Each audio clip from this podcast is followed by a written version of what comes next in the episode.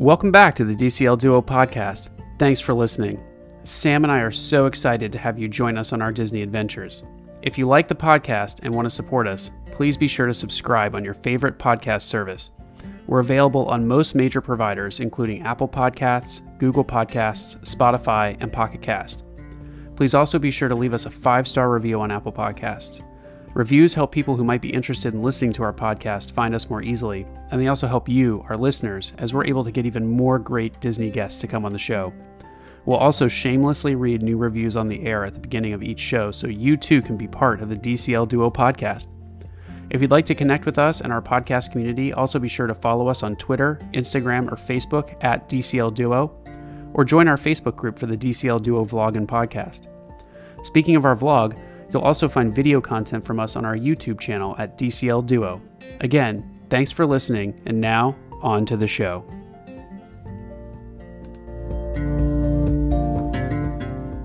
So, uh, Sam and I are going to take this uh, episode to talk a little bit about our adults only trip uh, recently to Disneyland. I think we got back about a week or a week and a half ago now from the parks. Um, I did want to take a moment to acknowledge that we're kind of in a unique moment in time. We're recording this episode on uh, what is it, Monday the 15th? 16th. 16th, which is the day that um, basically all the Disney parks have now officially closed.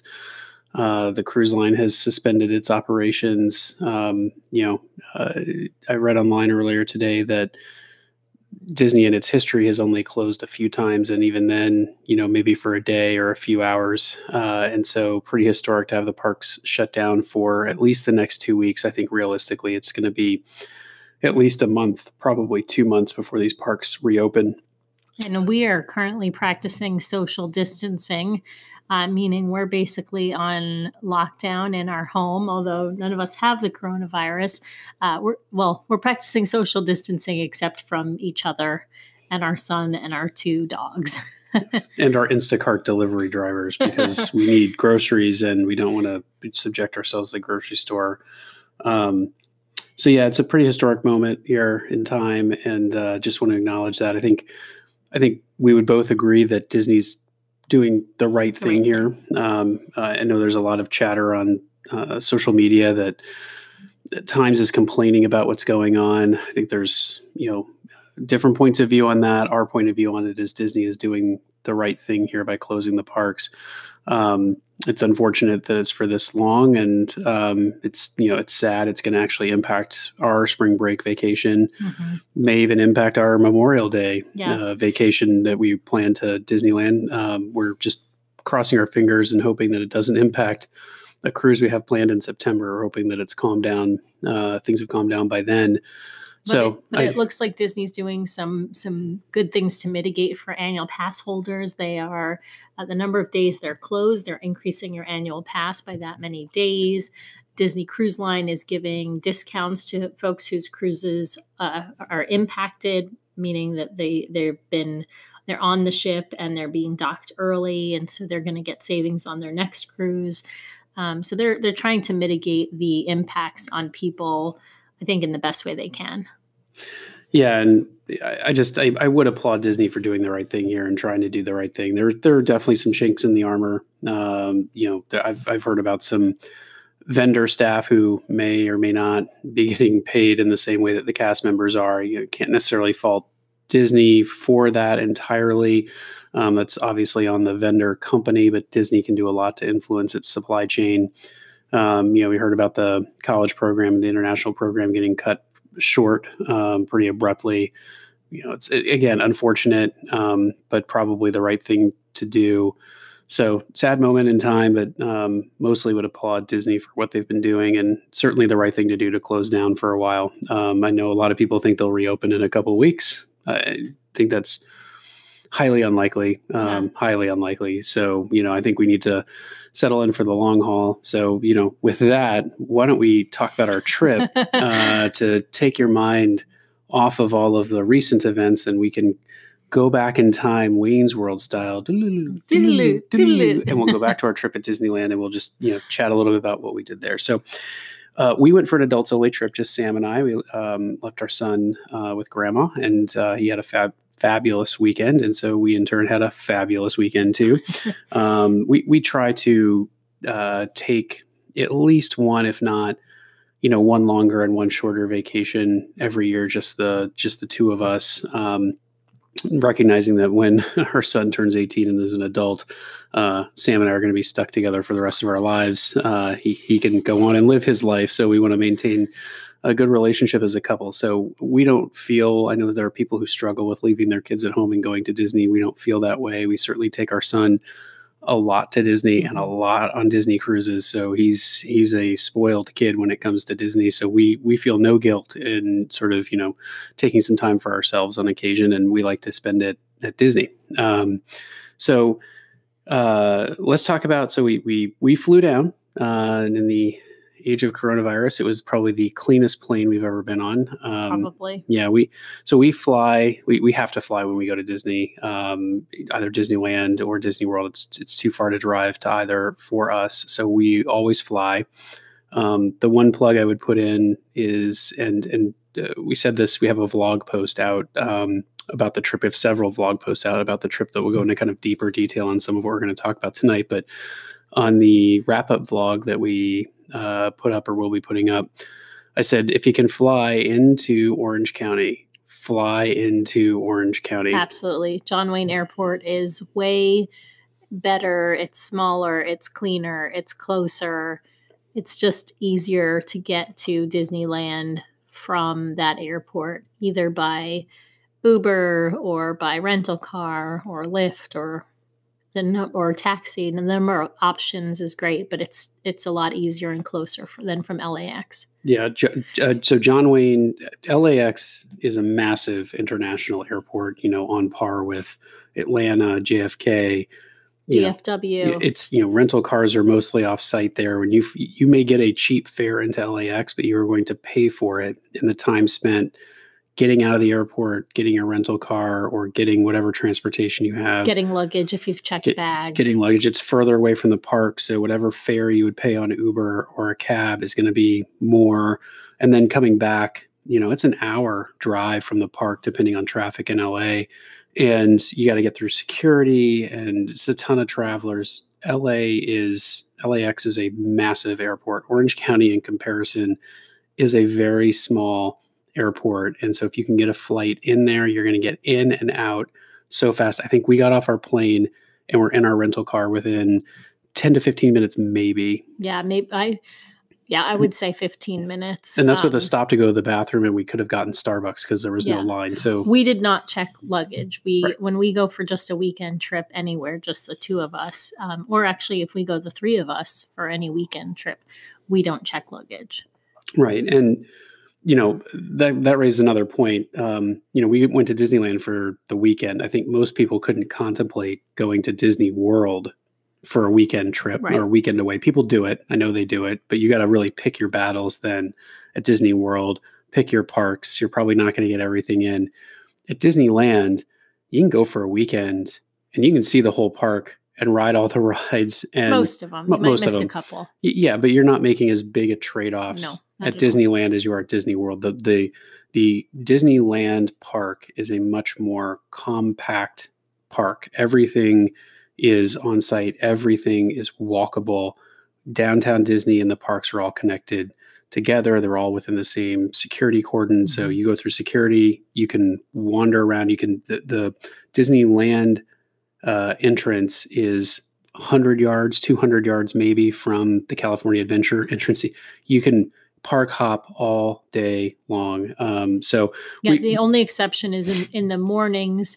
There, at least lately, has been kind of long lines at Disneyland Park because of the new ride rise of the resistance in galaxy's edge so there's yeah there, but, but let's not let's not but, get too deep into that no we'll, but we'll normally do... but normally anytime in the middle of the day it's really easy to park hop between the two parks yeah. and there's no lines it's just right now in the early morning hours there's there's lines yeah and look we're going to eventually do an episode here coming up on sort of our thoughts as between the differences between disney world and disneyland and probably do a little game of what would we keep and what would we move between the parks because um, we definitely have some thoughts there so i don't want to i don't want to spend too much time on this but let's just say if you can fly into orange county it's great um, the one thing we didn't mention. So getting from the airport to the parks, uh, Disneyland used to operate a bus, kind of like the Magic Express, only it was a private operator bus. So it, it wasn't walk up to a queue and there's a Disney cast member and you tap a magic band. It was really you could like prepay a, a ticket on a tour bus that would take you to Disneyland. We did that exactly one time and the bus was to and from to, to and from and the, actually i think we might have done it twice no we only did the bus oh, one time okay. and then we started doing uber because the the neither here nor there on the experience with the bus because the headline is they don't do the bus anymore and not surprised because when we rode the bus the one time it was completely empty it was both directions fairly way i think us and one other person on the way to the parks and us and two or three other people, meaning one other family yeah. on the way back. But they do not operate that bus either between Orange County and the parks or LAX and the parks any longer. So you're going to have to do a private transportation option to transfer from the hotel or for, sorry, from the airport to the parks and back. Um, we get really cheap car rentals. I think the last time that this last trip we took is uh, for our adults only trip, and this is pre sort of all of the domino coronavirus travel issues. Mm-hmm. Um, uh, you know, we had a rental car for about $150. And I think it was a it was a Land Rover, so it was one of the nicer rental cars. Mm-hmm.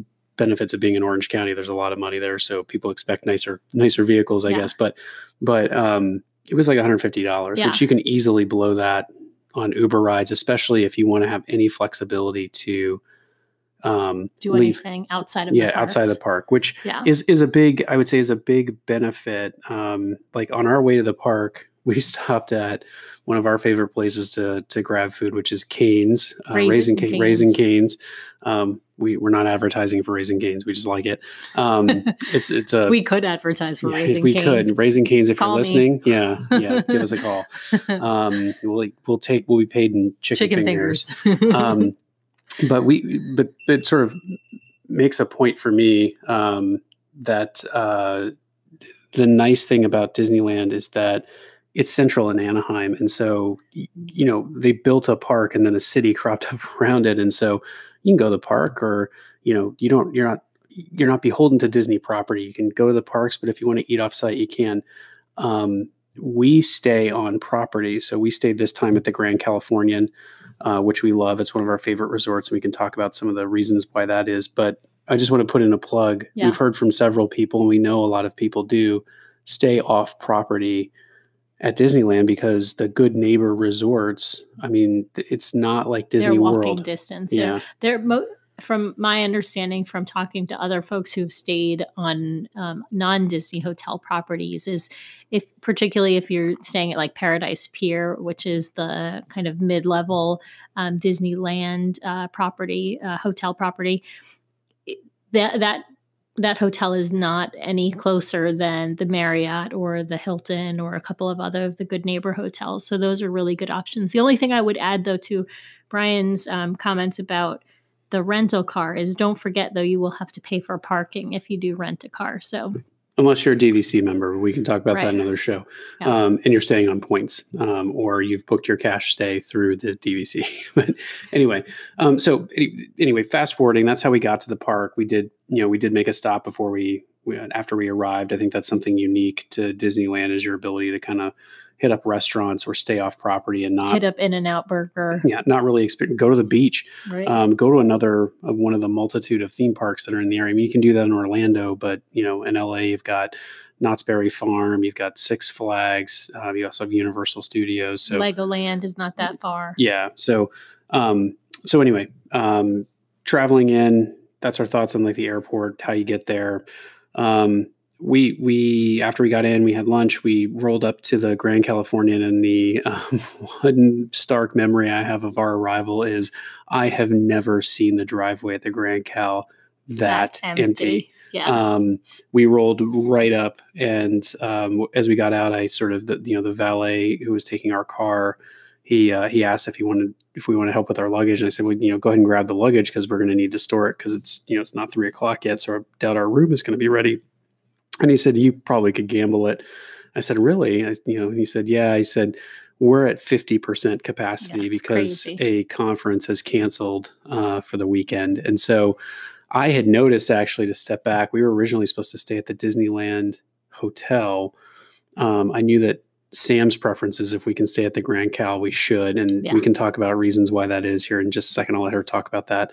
Um, but I had been sort of called Disney about, I don't know, three, two, three weeks before our trip, maybe a month, see if there was any rooms available at the Grand Cal. And they essentially told me, um, no, we're all booked up. We're completely full. It's going to be the beginning of spring break. Um, I think about a, week and a half or maybe a week before our trip, I noticed a room came open in the Grand Cal. Um, and so I snapped it up and canceled our other reservation.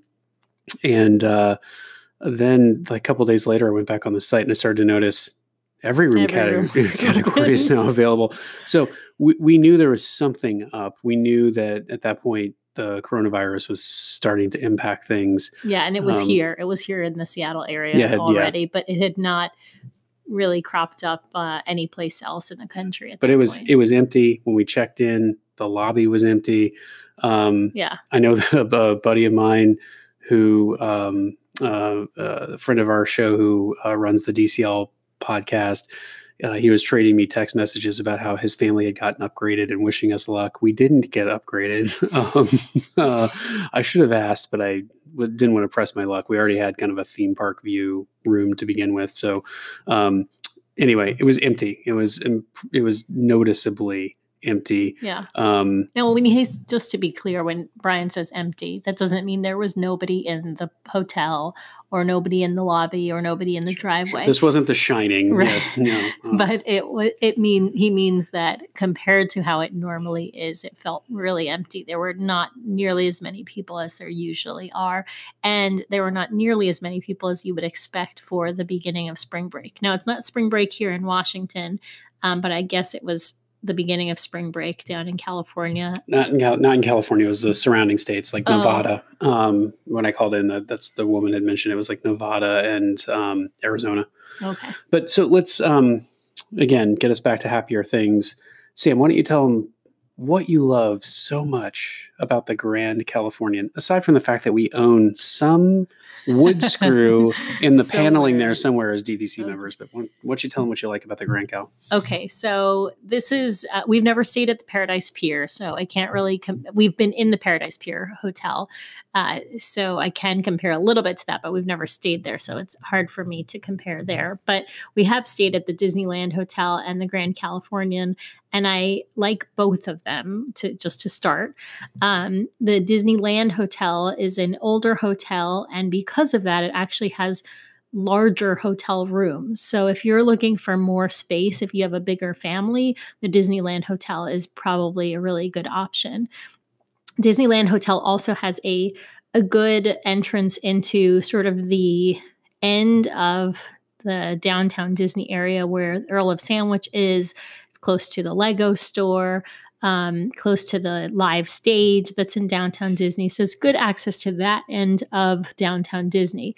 However, in comparison, the Grand Californian has, in my opinion, better access to downtown Disney because it's kind of the entrance from the Grand Californian is Well, it's, it's in the smack middle of middle. downtown It's Disney, yeah. exactly. It's right in the. It lets you out right in the middle of downtown. Disney, right by the main Starbucks.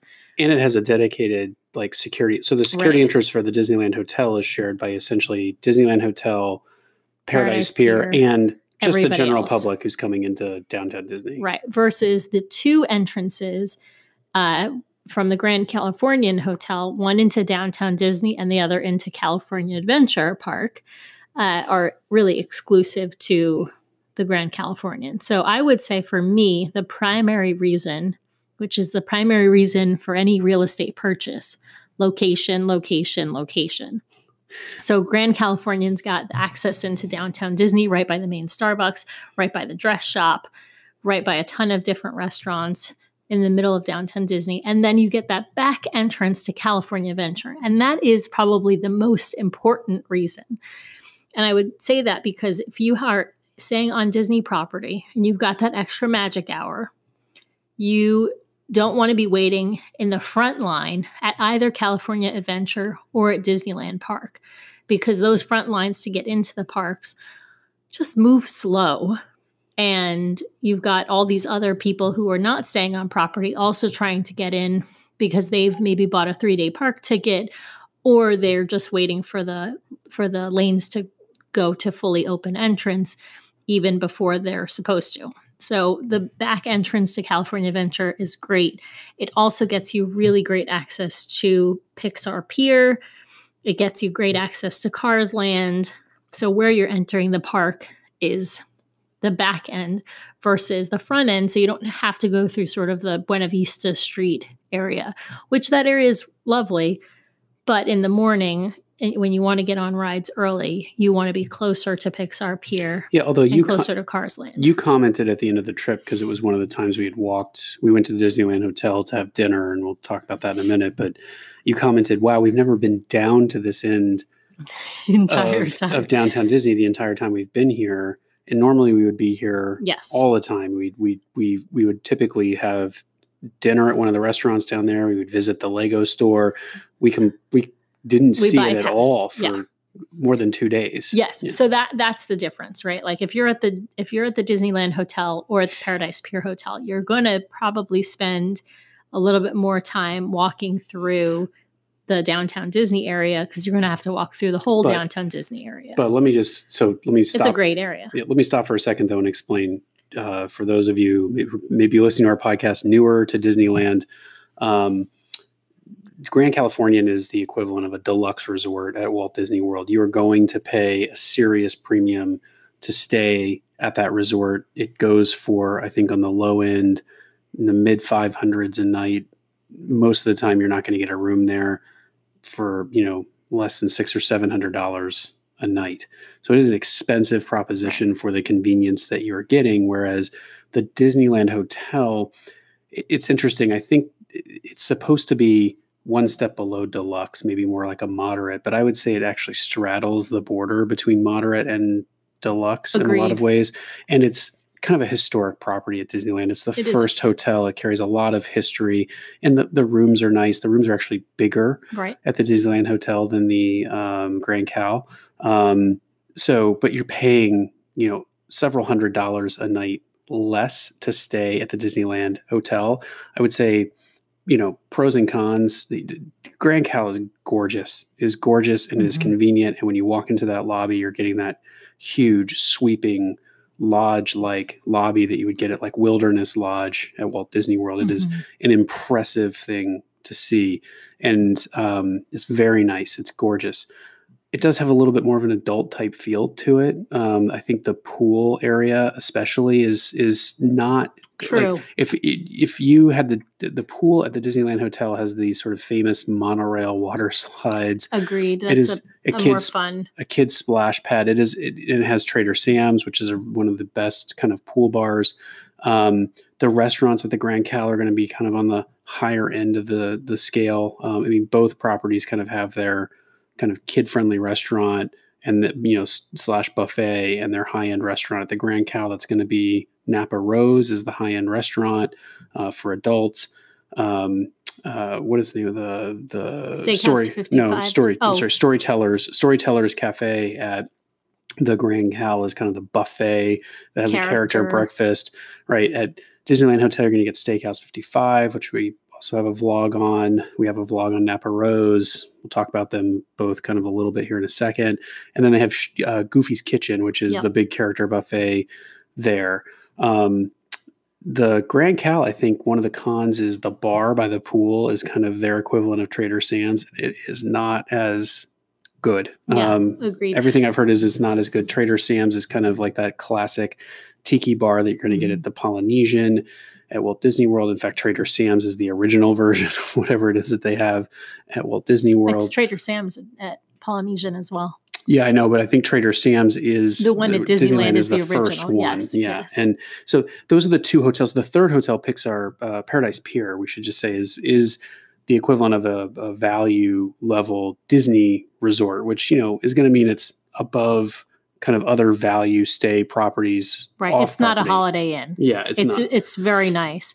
Um, they, they have, have, a roof. They have a rooftop pool where you can view fireworks. They have their own yeah. Donald's uh, Safari restaurant. We've eaten Something at there like once yeah. for for bre- for it, dinner and maybe even breakfast. It's it's Italian themed dinner. It's but it's good. not as nice as the other no, restaurants. So. It's not as nice. I would say in ranking the character meals, um, I would certainly put storytellers um, at Grand Cal at the top, but more because the food is a little bit better and it's a little bit less chaotic.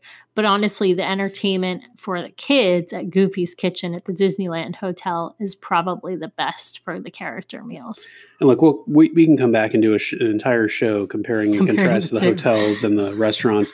Um, the other thing to point out is Grand Cal um, has a spa. Uh, so it, it, does have an Elemis spa uh, on site. It was closed for refurbishment for a while I think it was closed while we were there still, but it's it should be reopening. Although now all the hotels are closed, um, should be reopening. Should be reopening soon. But yeah. it but it's the spa and property, which typically is where you know that's going to be in the highest end deluxe resort. So, all right, so we checked in at the Grand Cal. Sam's giving you her thoughts on pros and cons.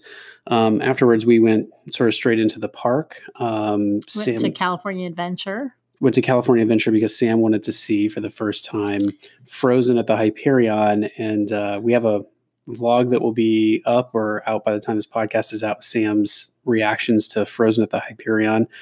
Um, so I don't want to spend too much time there, but Sam did finally get to see Frozen at the Hyperion. Go go ahead. I'll just give the the fifty cent version it was a little bit of a disappointment. It was when, no Broadway. it was a little bit of a disappointment when I compare it to both the Broadway version that I had recently seen on the national tour here in Seattle, and then having seen the DCL version on the cruise line. Um, on the Wonder, I think it was. Anyway, so I would say it it was a good show. The kids will love it because it's, um, in particular, because it's shorter than like the movie or the Broadway show. Um, it was well done. Some some nice effects. Uh, some really nice singing voices. The acting was mm, not perfect, not great, but not terrible. Um, but yeah, that that would be my my short review. So after that, we headed over to um, check in for our um, uh, Pixar Pier After Dark. Oh, that's right. Um, evening, got to experience the Blue Sky Cellar for the first time. It was really interesting. They um, I hadn't been in there before, um, and they had like a scale model of Pixar Pier and lots of like artwork up about the sort of construction of the the pier, the rebranding of it over to Pixar. Um, so it was it was really neat. I would definitely worth sort of checking out. I think kind of similar to what they've got up at Disney World around the Epcot experience right now. Um, probably at less of a grand scale, but it was just really interesting to see. So we checked in for our after dark event and got our credentials. Got our uh, and then we headed it was over. a little silly. They gave you a, a thing to put around oh, your yeah. neck, a, a, wristband, and a ticket. I don't know why they needed three different uh, three different methods. Yeah, and so um, so we checked in there, and then we headed over to actually Wine Country Trattoria because above Wine Country Trattoria now, one of the new annual pass holder benefits that Disneyland is offering for Disneyland pass holders, of which we are, is um, uh, a sort of a private uh, annual pass holders uh, bar. bar and lounge on the the space that was on top, top of wine Wine Country Trattoria that used to be open kind of generally is now closed only to annual pass holders, of which, you know, you can't throw a stone at Disneyland without hitting an annual pass holder, but still a nice benefit. We went up there and had. I can't remember the name of the place. The, uh, it, yeah. It had a name, but I can't remember. Something Terrace, I think. Yeah. But we had a drink up there. The, if I remember correctly, the Fun Wheel, I think is what we. Yeah, it was a, a Long Island iced tea type drink. It was it was good. It, I would say the space is really nice. So if you're there and you're an annual pass holder and you're looking for a place to just kind of chill out and grab a drink, and they had some like snacks and small bites. It was it was nice. It was nice. Yeah. Um, and after that, it was pretty much time for for dinner for. Uh, oh, for dinner. Yeah, I forgot. I was going to say for Pixar Pier After Dark. no, we, at Lamplight Lounge. That's right. We yeah. had we hit up. Um, I think we hit up Guardians of the Galaxy. Yes, which is right. one of my favorite rides, and I think we universally felt like that ride on Guardians of the Galaxy was one of the best that we had ever had for some like just the music and the actual motion of the ride that time around was yeah. something we hadn't we just hadn't had that version of it and so it was really kind of fun but yeah, after that we headed over to Lamplight Lounge because we wanted to try that out. Um, Yeah. Right there on Pixar Pier, we figured for Pixar Pier after dark, why not eat at the restaurant on Pixar Pier? What What'd you think of Lamplight Lounge? I thought it was excellent. I should say we filmed a review of Lamplight Lounge, but the audio failed us on the cam- camera for the vlog. Oh, So that review is lost to history. So this Yeah. is the review of Lamplight Lounge that we have. Oh, So it was it was excellent. I I can the review or the food? Both. Uh, no, the food was excellent. So we had uh, a, a nice waitress. I remember her name being Samantha because it's the same as my name, so it was easy to remember.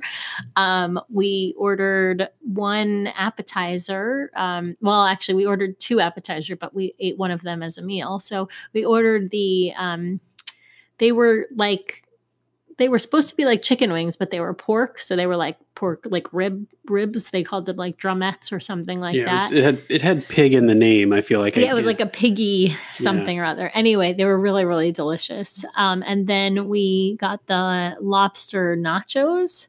Was that lobster or lobster and crab? I think it was lobster. No, it was lobster nachos. Yeah. Um, and we also got a chicken sandwich. all that stuff that we shared was really uh really delicious and i would get it again i'd say a couple of tips on lamplight lounge i mean first i had heard kind of a lot of reviews from different people that um you know the food was not that good i think everything we had was delicious that chicken sandwich which um we kind of mentioned offhand was um was actually pretty good um and there was good pickles. yeah and the the lobster nachos were not i mean they were a big portion Yeah. i'd say even the crispy piggies or whatever they were called i mean there was like five or six of them i mean so in terms of disney portion size it was good portion size for the money um again i had heard some suspect things about the food we didn't experience that we thought it was really good Mhm. um, I'd also heard that the pacing of the meal can be a little off, and we did experience some of that. I mean, we ordered appetizers, but the meal wasn't was the appetizers came, the food came right on its heels. So, um, so you know, you may have to ask if you actually want to pace the meal out. You might want to say something to the server at the time. We were okay with it because we were sharing all the food.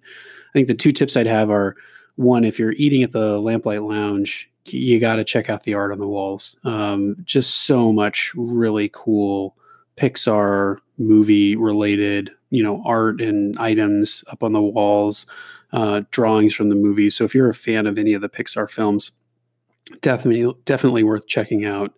Kind of the stuff that's up on the walls. Um, the other tip, uh, there's a secret room that's probably not so secret anymore because I think a lot of people have written about it called the Office, and it's it's meant to be kind of a private dining area for up to twelve. Um, you can't really reserve it in advance for small parties. I suspect you can for larger parties. We tried to we we were doing a VIP tour, and I tried to get them to review to reserve the room for us through VIP services, and they couldn't even really move the needle on that.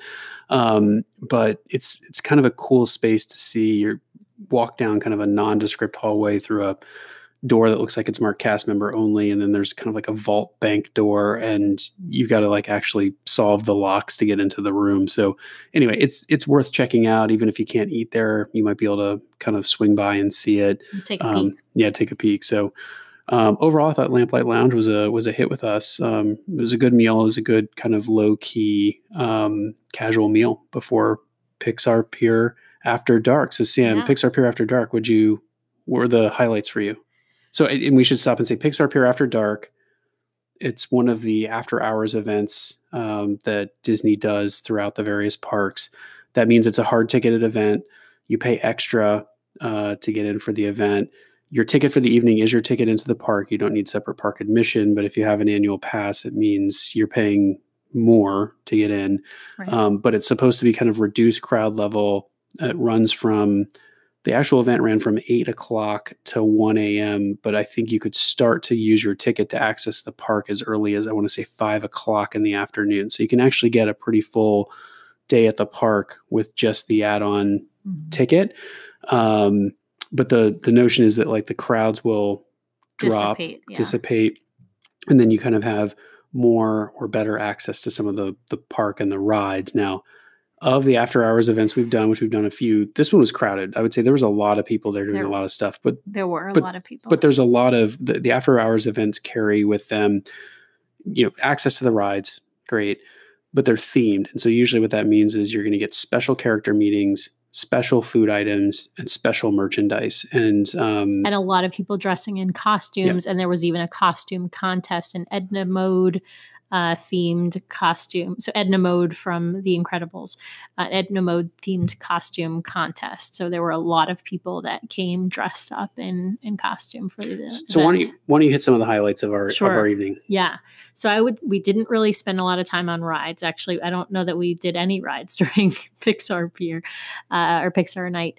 We spent our time doing the character meet and greets because there were characters that we love that are not usually out. So the two I would the two I would um, say that were the highlights for us were we got to meet Remy and Emile and get our picture taken with them, which was awesome from Ratatouille. And then we also got to meet WALL-E and Eve uh, from WALL-E, and it was they were amazing. These were animatronic robot type things, um, not the normal person in suit character thing. So well, it's funny. I was looking at our uh, pre-review kind of video, pre-evening video, and um, I had said, "Oh, I'm really excited to meet WALL-E and Eve," and Sam was like, "Oh, it's just a backdrop." So it was really surprising. It was not just a backdrop; it was like a legit character, character meet. meet. In the same way, if you've ever been on the cruise line for Star Wars Day at Sea, and they bring out C-3PO and R2D2, it was of that caliber. Caliber. It yeah. was really, it was maybe even better than that. Anyway, we've got some really cool pictures from those meet and greets. Um, but that's really how we spent our evening. And I will say the lines were quite long um, to meet all the characters. So we did not meet, we did not meet every character that was there for the evening. Yeah, highlight for me was Remy and Emile for sure. Uh, it was just so cool to have them together. The uh, up characters were cool as well. Yeah. Um, did you did you kind of say who the up characters oh, were so, that were there? No, that was um, Russell, uh, Carl, aka Mr. Fredricksen, and Doug. Yeah, uh, so that was cool. Um, I think big misses for us. One, the merchandise was essentially a T-shirt and a ter- Tervis mug, and neither were all that inspiring. Now, I, I, can get that they don't want to make a bunch of merchandise that might not sell. Um, but I feel like there's usually a little bit better merchandise at these mm-hmm. after dark events. And um, we did get a cool AP magnet. Yeah, they had some AP swag. We got a magnet that was kind of cool. Um, the other th- the other miss for me was kind of the the specialty food. Um, mm-hmm. Now I did have one of the specialty churros. It was a churro. It was delicious, but you know they make specialty churros all the time, so there's nothing outrageous about it. Um, there was we did stop at one place that evening where we are like, oh, let's try the cake or whatever it is that they have it looks delicious but then when you saw it in real life you know what looked like maybe the size of a you know a mid a medium twinkie or something was like actually Four the times. size of a legitimate birthday cake and we're like i can't eat that that's just too much yeah so, we had because we had already eaten so much at lamplight lounge it was yeah. yeah so we didn't really do any of the food and it just didn't look appetizing in that size like that's the other thing is like I, I get people being you know wanting more and more and more and more and more for their money but it just didn't look good any yeah. longer um so yeah, I thought the food was a miss and the merchandise was a miss. The character greetings were amazing. Um, I'd also say if you go to one of these events and they have dance parties, check out the dance parties because they will theme the dance party out. So they have like a Monsters University dance party that we stopped by, and they had some pretty obscure characters running around the dance party. Yeah, it was not just Mike and Sully like from no, Monsters had, Inc. They had one of my favorites. Monsters had, University. So they had yeah. art and a bunch of the other Oozma Kappa guys. Art, art is my favorite, one of my favorite Pixar Pier or Pixar characters, and amazing to see someone trying to play that character. I was I was like, how are they going to pull this off? Because he's basically like a like a weird U-shaped character, and um, so it, it was really cool um, to see that. And they're just dancing around, um, so that was fun. All right, so we called it a night. Day one. We've spent like so much time now on day one. Let's talk day two. Yeah. Um, day two for us started early morning trying to get Rise, Rise of, the, the Resistance, Resistance. Uh, us and 25,000 of our closest friends. um, we had little to no joy on Rise of the Resistance. Um, so oh, this was actually not day two. That's the, you've jumped to day three. No, we yes. remember. No, we got a we got a boarding pass. No, this was the VIP tour day. I understand, but we got a we tried to get a boarding pass. Remember, at, yes. out of the VIP. Oh, that's right. We didn't get up early. We didn't get up. Early. We didn't get up early, but when we so we had our boarding, uh, we had our VIP tour. You're right. We had our VIP tour, and when we showed up and we met the VIP tour guide, um, she said that she had heard that boarding passes might still be available. Now, mind you, this is nine o'clock in the morning. Right, an hour after park. It open. is unheard of for boarding passes to be available after 8:01 a.m. when the park opens at eight. So I was skeptical, but we got on and we got into a backup boarding group in like the 120s. Yeah. And then quickly we were like, yeah, there's probably little or no chance that we're getting on. So it was anyway, 124. we'll tuck that in our cap, put that boarding pass in your back pocket, and we'll get back to it a little bit later. But we started our day with a, uh, or we did th- this day, we had a VIP tour planned, which was a unique experience for us. Uh, we met up with uh, Chris and Seth. Uh, Chris is one of the co-hosts over at the DCL podcast, and so I invited him to come along. Uh, and uh, he and he and his partner Seth had had time, and they wanted to experience it, so we met up with them. I'm not going to get into a ton of detail on the VIP tour. We're actually recording an episode, I think, tomorrow night with uh, a couple of guests to talk specifically about VIP tours and our experience on the VIP tour. And we also have a vlog post up about the VIP. VIP tour and our own personal thoughts about it. Um, I think the quick headline is amazing way to get a ton of stuff done in the park. We hit every major e-ticket attraction with like I think three exceptions and two of them were closed uh, mm-hmm. for refurbishment, um, and still had time for lunch. And that was between and parade, and that was between nine and four. And we saw the parade at three thirty. Although the parade broke down halfway through. Well, hold on, we're gonna get there. um, so amazing way to do it. Not sure it's worth it for a small group. Really depends on. Not sure what, it's worth it at Disneyland either. Maybe, yeah, but I mean, sort of. Look, it's an amazing experience if you've got the disposable income to do it. Um, Maybe great. do it once. Yeah. Well, or you, you do. I'm not gonna. I'm not going to knock the VIP tour. I think there's a. I think the the way I would say it is, it is expensive, and there is a balancing that you need to do in your own mind about time and convenience versus the cost. Totally. For us, I don't think it works out um, in any measurable way, especially at Disneyland. I could see the argument even for us at Disney World. At Disneyland, it's it's harder. Not going to say we wouldn't do it again at some point. I'm just going to say I'm not rushing to do it again right. on our next trip because essentially, while we got to do all the rides, guess what? Uh, I'm pretty proficient with my Max Pass at Disneyland, mm-hmm. which is for those of you who don't know the essentially the equivalent of Fast Pass from Disney World, but you don't have to pre-book them. You just start booking them the moment you walk into the park. Um, and you can get an unlimited number of max passes. But um, basically, with max pass, the right time of year, go on the right day, right. you could essentially replicate what we did with a VIP tour. It might take you longer. It might take you all day as opposed to the nine to four schedule that we had. Mm-hmm. Um, or a day and a half if you're not yeah. as efficient. Yeah. But you could hit everything. But it's also sort of what you want to do with your day. Right. If you don't want to ride rides and you want to get a bunch of history about the park, see some really unique things, get some VIP seating to for shows, parades and shows. Yep. You know, could make a lot of sense for you or large group and you're trying to get onto all the rides, restaurant reservations, all that sort of stuff. Again, there's a lot of services attendant to a VIP tour that you get from a planning perspective. So we'll go into way more detail on this on our next uh, episode or, or, or, maybe the episode after that, but we're going to have a specific episode on this. So I'm going to put a pin in this discussion for the time being. I did want to stop and say, so as a part of our tour, we did get special seating to see Magic Happens, the new parade at Disneyland. Um, what we saw of it, I thought was good. Was, I thought it was very cool, the parade, until it broke down. Yes. It, so the the Frozen float, it's a Frozen two float. Um, it broke down just about 15 feet past us, past where we were sitting, maybe a little bit more than that.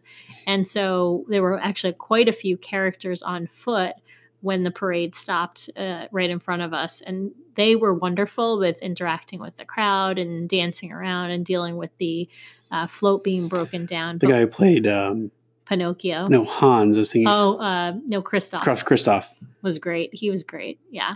Um, anyway, the, the those characters were wonderful in making the best out of a rough situation, but they were out there for a really long time. And we ended up having to leave because we needed to get dressed to make our reservation at Napa Rose at the chef's table there. So So, so yeah, and uh, just to rewind for so, um, one, yeah, I agree. The I thought the parade was really stunning. I'm sad that we missed like the end of the it. end of it. Yeah. Um, but we'll catch it the next time we go. Um, the one thing I wanted to rewind to the VIP tour, and I did want to give a shout out to our guide Amanda.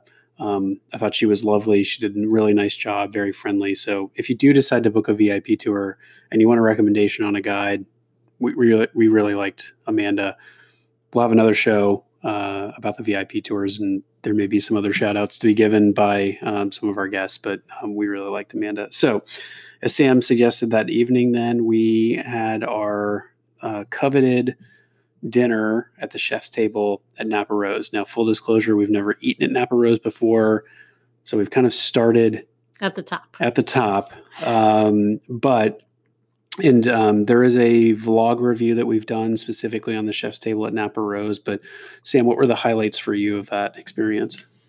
Um, well, it's a beautiful restaurant, I will say, um, and I would put the meal on par with. It's not as fancy as uh, Victoria and Albert's at Disney World, but I would say food quality wise, it was as good as that. Um, one my favorite dish of the evening. Uh, actually, I have two favorite dishes of the evening. One was this one, kind of called a, a play on a crying tiger, uh, which was a fillet, a spiced fillet, um, uh, kind of pieces with kind of a salad and a I want to say it was a lobster or crab fritter uh, with it. It was uh, just an incredible dish. And then my dessert, which was a, a coconut milk cheesecake. So no real cheese, but um, really delicious uh, uh, dish. So those were highlights. I would say it was an amazing meal. Yeah, and uh, a couple of observations I would have. I mean, I think um, you know you don't need to eat at the chef's table to get a good meal at Napa Rose. Uh, right. We were sitting. Obviously, the benefit of sitting at the chef's table is you're overlooking the kitchen, and we were sitting right next to the uh, the pass uh, where the you know the chefs interact with the servers and are checking the food before it goes out. And let me tell you, they were meticulously checking that food. We saw the chef send things back constantly with more needs more of this. You know, this isn't cooked properly. You know, mm-hmm. whatever it is. So like the quality of the food coming out of that kitchen was apparent, and the level of detail was you know also apparent. I also say Chef Andrew, who is the executive chef for Napa Rose as well as um, uh, I don't think Club 33, maybe Club no, 33. That, no, not Club 33, 21 Royal. 21 Royal, and then Carthay Circle um, was there personally, kind of right. overseeing expediting dinner. And so, you know, to have him there in the kitchen, I think is also sort of like a mark of, you know, the quality kind of coming out of that restaurant. Yeah, I'll also add that I did see people in the restaurant with kids.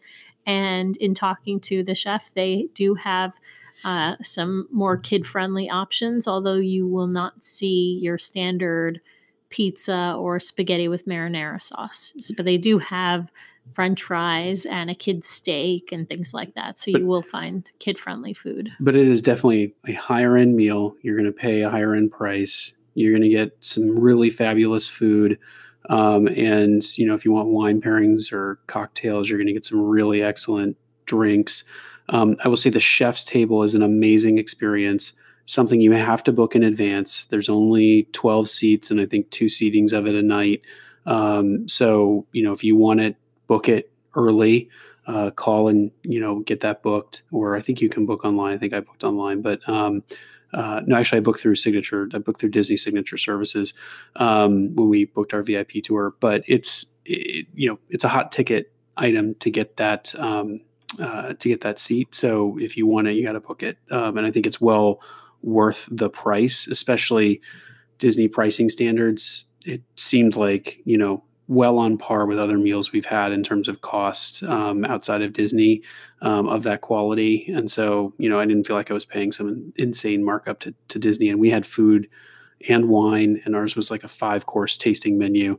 So the other hallmark of the chef's table is that they're really trying to design a menu to your tastes. They're mm-hmm. not just serving you food they're cooking in the kitchen. Now, I mean, look, some of it are dishes that they're making in the kitchen, yeah. but but they're trying to sort of calibrate your experience, your meal, your courses to what you like. And I think we found a few moments in the meal where we were like, they're really nailing it. Like, yeah, they changed one of my courses actually after I had commented about the Crying Tiger course.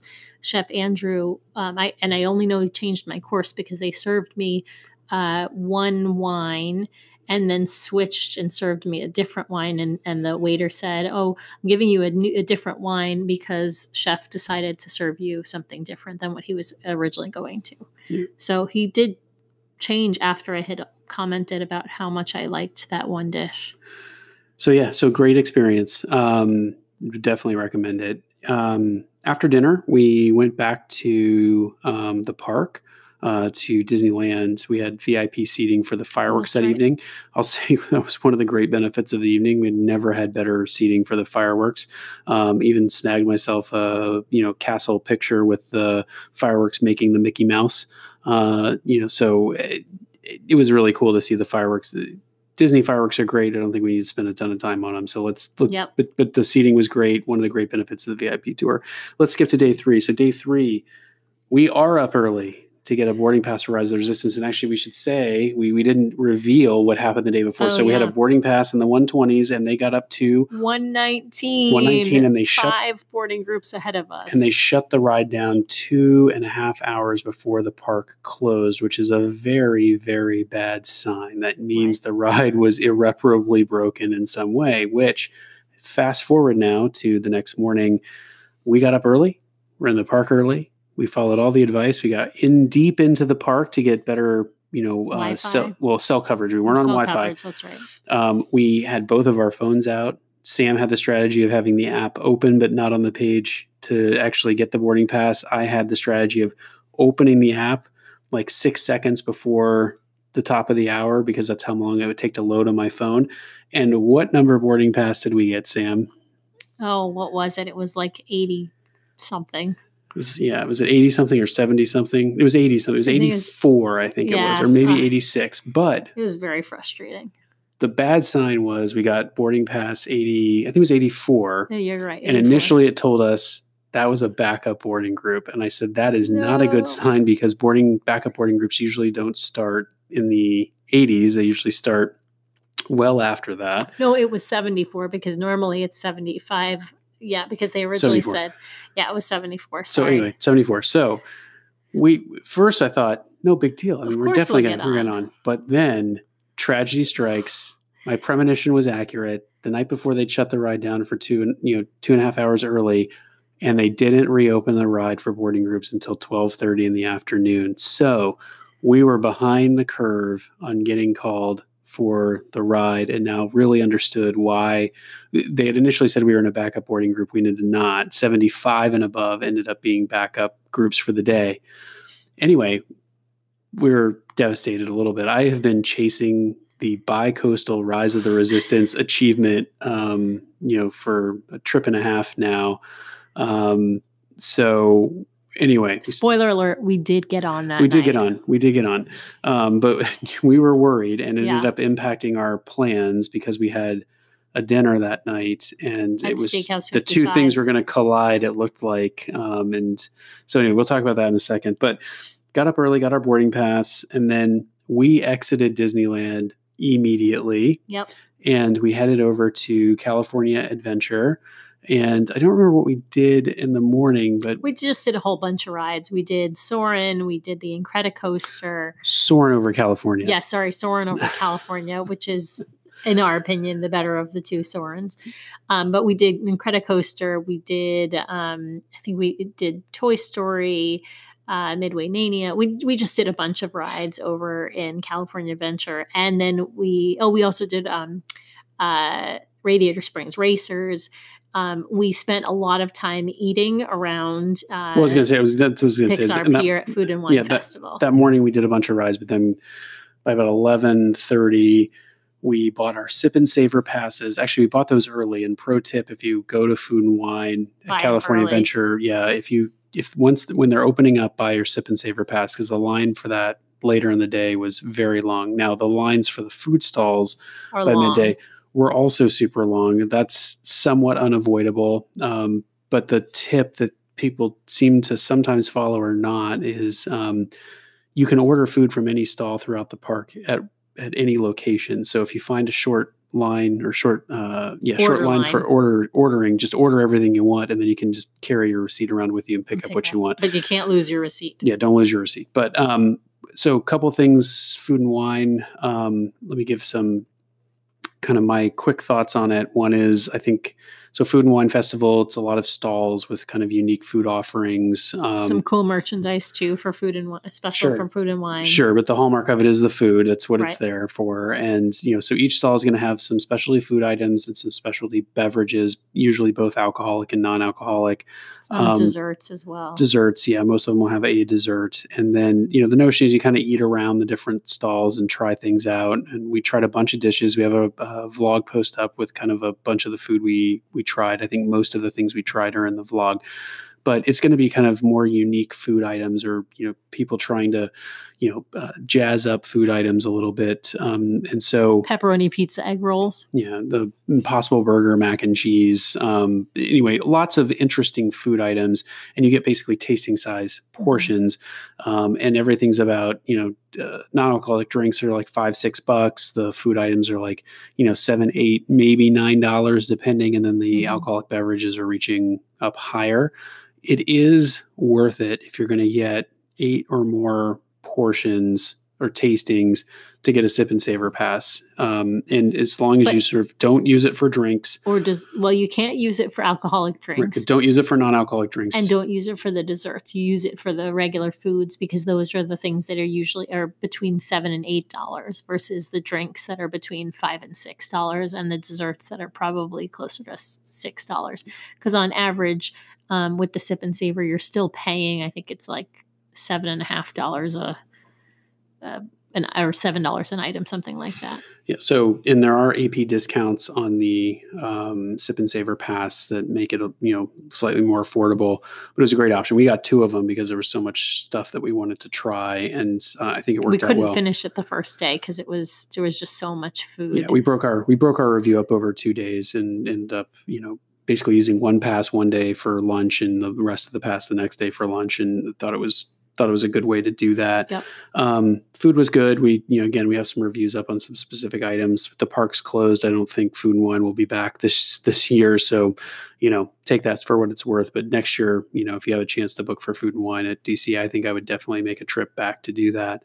Um, uh, fast forward, we um, were nail biting all day about whether we are going to get a rise of the resistance, tracking the boarding groups, um, and we got on. Our um, boarding group got called only, I think it was two hours before our dinner reservation. Yes, we, had, we had a dinner reservation at Steakhouse 55 at 745. I think our boarding group got called actually maybe around six-ish. We, we basically went back to the hotel. It was 545. Got dressed for dinner. And, and then went. And then went yeah. to, to get on the ride. Now, um, one pro tip here if you're getting to Disneyland and dealing with boarding passes and you feel like you've been slighted by the boarding pass system, guest relations is not going to do anything for you. Cannot not help you. Thing. We went to guest relations to basically say, hey, we have this dinner reservation. We're a little concerned the two things are going to overlap. You know, we really don't want to cancel our dinner. Is there anything you can do to even move us up just like a couple of boarding groups so we can get on this ride? And they were like, nope, uh, nope, move your dinner. Yeah, that they were like, you can move your dinner to later, and we're like, not not happening. So we are a little bummed because that was we, a Saturday night too. We weren't sure we could actually move yeah, our dinner. We were a little bummed because we had wanted to go to Trader Sam's before our dinner because Steakhouse 55 is over at the Disneyland Hotel, and we haven't really gotten a huge chance to experience Trader Sam's. Mm-hmm. But um, well, we have to do it another trip because Rise of the Resistance went out. I don't think it would went out for me on the next trip, but this trip it did. Um, great ride uh, yeah, it's consistently great ride. The, the, effects, wow and amaze. It's the second time I've ridden it. It's the second time Sam's ridden it. We both rode it at Disney World first, and I still don't think I've seen everything. Like I caught some more things this time, uh, and was like, "How do they do that? How did they do that?" Um, Agreed. So um, I think it's just it's a ride with a lot of re-rideability. Mm-hmm. Um, so looking forward to do it again. I don't want to go through a huge review of Rise of the Resistance. There's plenty of that out there. Good ride. Lots of people love it. Think it's the best ride ever. Really cool multi-part ride. That's what I'll say. Yeah. So anyway, got to ride Rise of the Resistance, and then we were off to Steakhouse 55 for dinner. Again, we've got kind of a vlog post out reviewing our dinner at Steakhouse 55, but What are your big high level thoughts on the dinner, Sam? Uh, delicious steak, even better truffle mac and cheese. The truffle mac and cheese is amazing, and it's apparently the same mac and cheese that they serve at Club 33. So if you too want to feel like you're eating at Club 33, order the truffle mac and cheese at Steakhouse 55. The chef at Steakhouse 55 is the former chef or the current? Yes, the former chef. Former chef 33. for Club 33. So yeah. Anyway, it was it was a great dinner. We didn't have room for dessert because we were just so full between food and wine and the big steaks and the truffle mac and cheese. Green beans were meh. I didn't think they were great, but uh, that great was great salad. I had a great wedge oh, salad great, to start. We both had great salad. You had a great salad start. to start. Yeah. But, you know, look, I'll say this: it's um, if you go to Steakhouse 55 and expect expect anything less than a traditional steakhouse experience, you're you know like or anything different, I should say, than a traditional steakhouse experience, you're not going to get it. Then you're not going to find anything but steaks. It's sort of like for me when people talk about they went to Palo and they ordered, you know, the eggs Benedict. Palo's the restaurant, one of the restaurants, the Italian restaurant on the uh, Disney Dream and Disney Fantasy. Um, for those who and don't the know, Magic and Wonder. Uh, that's right. Magic and Wonder. I forgot. Remy's the one that's only on the Dream of the Fan. But anyway, it's the Italian restaurant on the ships, and people will go and they'll say, "Well, I had brunch and I ordered the eggs Benedict. It wasn't very good." You're in an Italian restaurant. Order the chicken parm. Order the lasagna. Yeah. So if you're at Steakhouse 55, you're going to get a steak. That's end of story. It's a steakhouse experience. Um, uh, and if you've eaten at other steakhouses, you'll know what I'm talking about. So had a great meal at Steakhouse 55. It turned out that evening was also the night that the clocks were changing. We had That's thought, right. oh, Spring we'll go forward. we'll go to Trader Sam's after and get a drink. Well, yeah, we were like, no, we're going back to the hotel and going to bed. Um, which brings us to day four. Which look, we can go through really quickly. Normally, we would get up early on day four and hit the hit Pixar Pier hard in the morning uh, for early morning magic. Yeah, it was an early morning magic day for DCA. We did not do that. We slept in. Um, probably the first time I haven't like roped dropped something in I don't know how long. I, I felt think we were just too full. I felt mildly guilty um, about it, but yeah, at the end of the day, it was the right the right decision. Uh, we hopped into to DCA uh, later in the morning. Actually, no, we hopped into Disneyland, Disneyland. to start the day. Um, I think around Park Open, and we um, uh, we rode Pirates, Mhm. um, which we had ridden the day before and had blown my mind because I I had remembered that ride differently. I had remembered it almost exactly the same as at Walt Disney World, and it is just not. Um, it is way better at Disneyland. So we rode Pirates, and then Got beignets. beignets in New Orleans Square, which we had heard so much about. I was skeptical. Look, I used to ride in Mardi Gras parades in New Orleans. My parents have a house in New Orleans. I have eaten at Cafe Du Monde.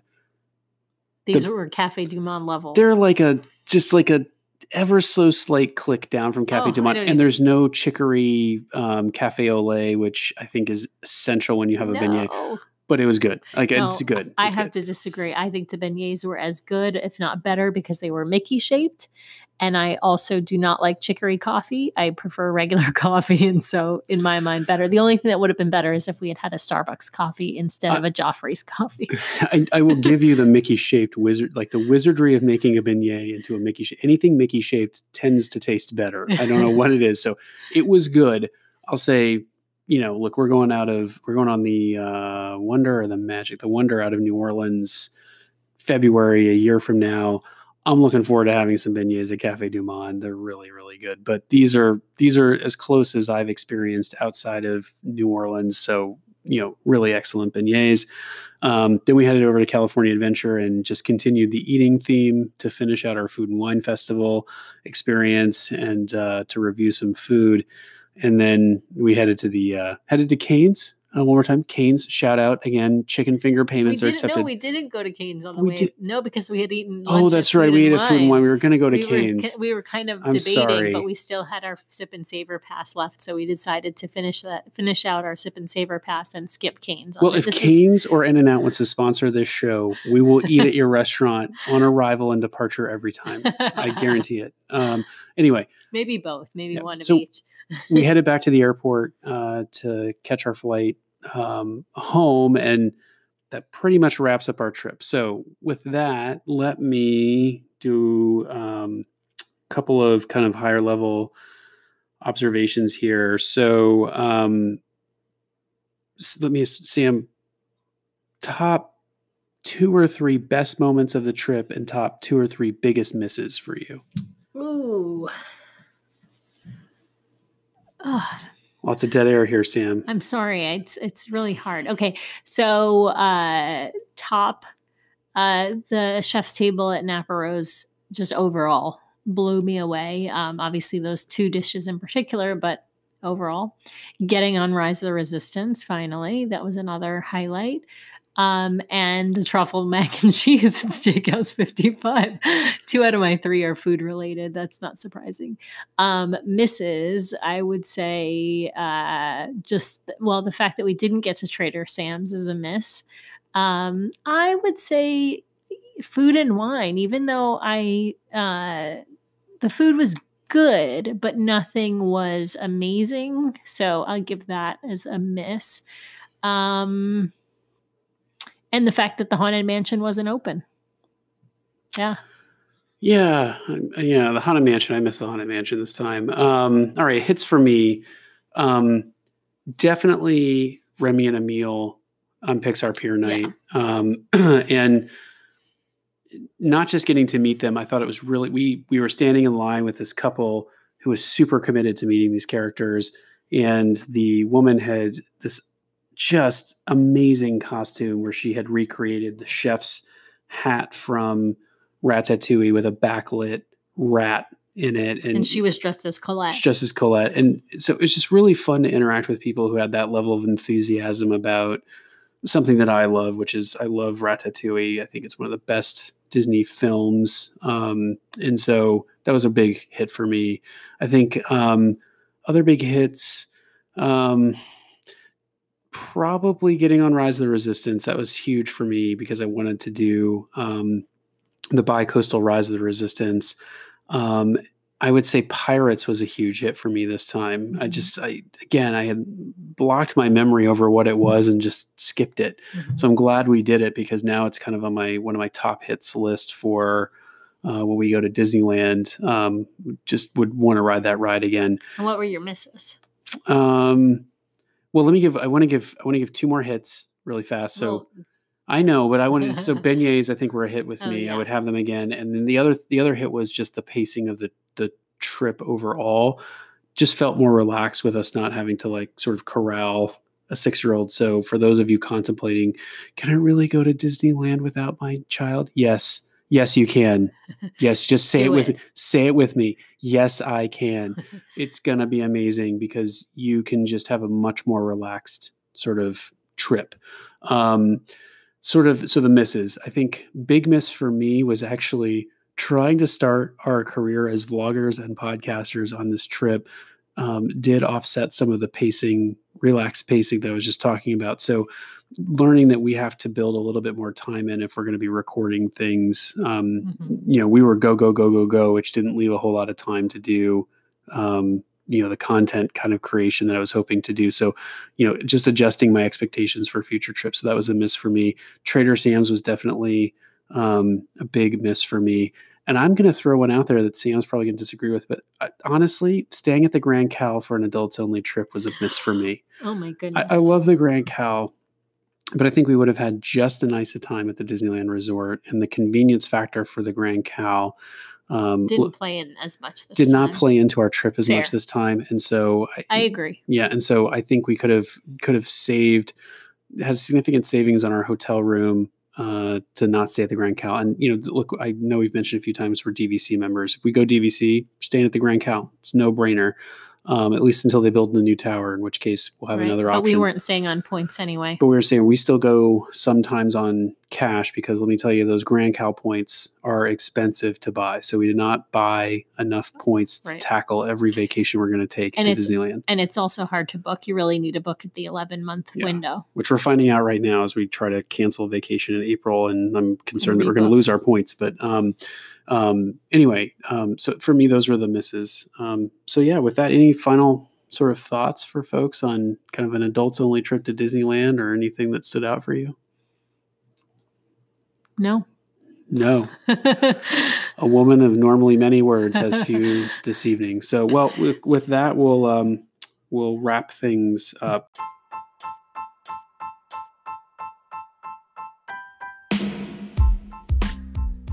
Yeah, you've got our opinions now on uh, an adults only trip to Disneyland, and uh, you know um, some hits and some misses, uh, some tips that we have, um, some thoughts we have around the hotels and the parks in general.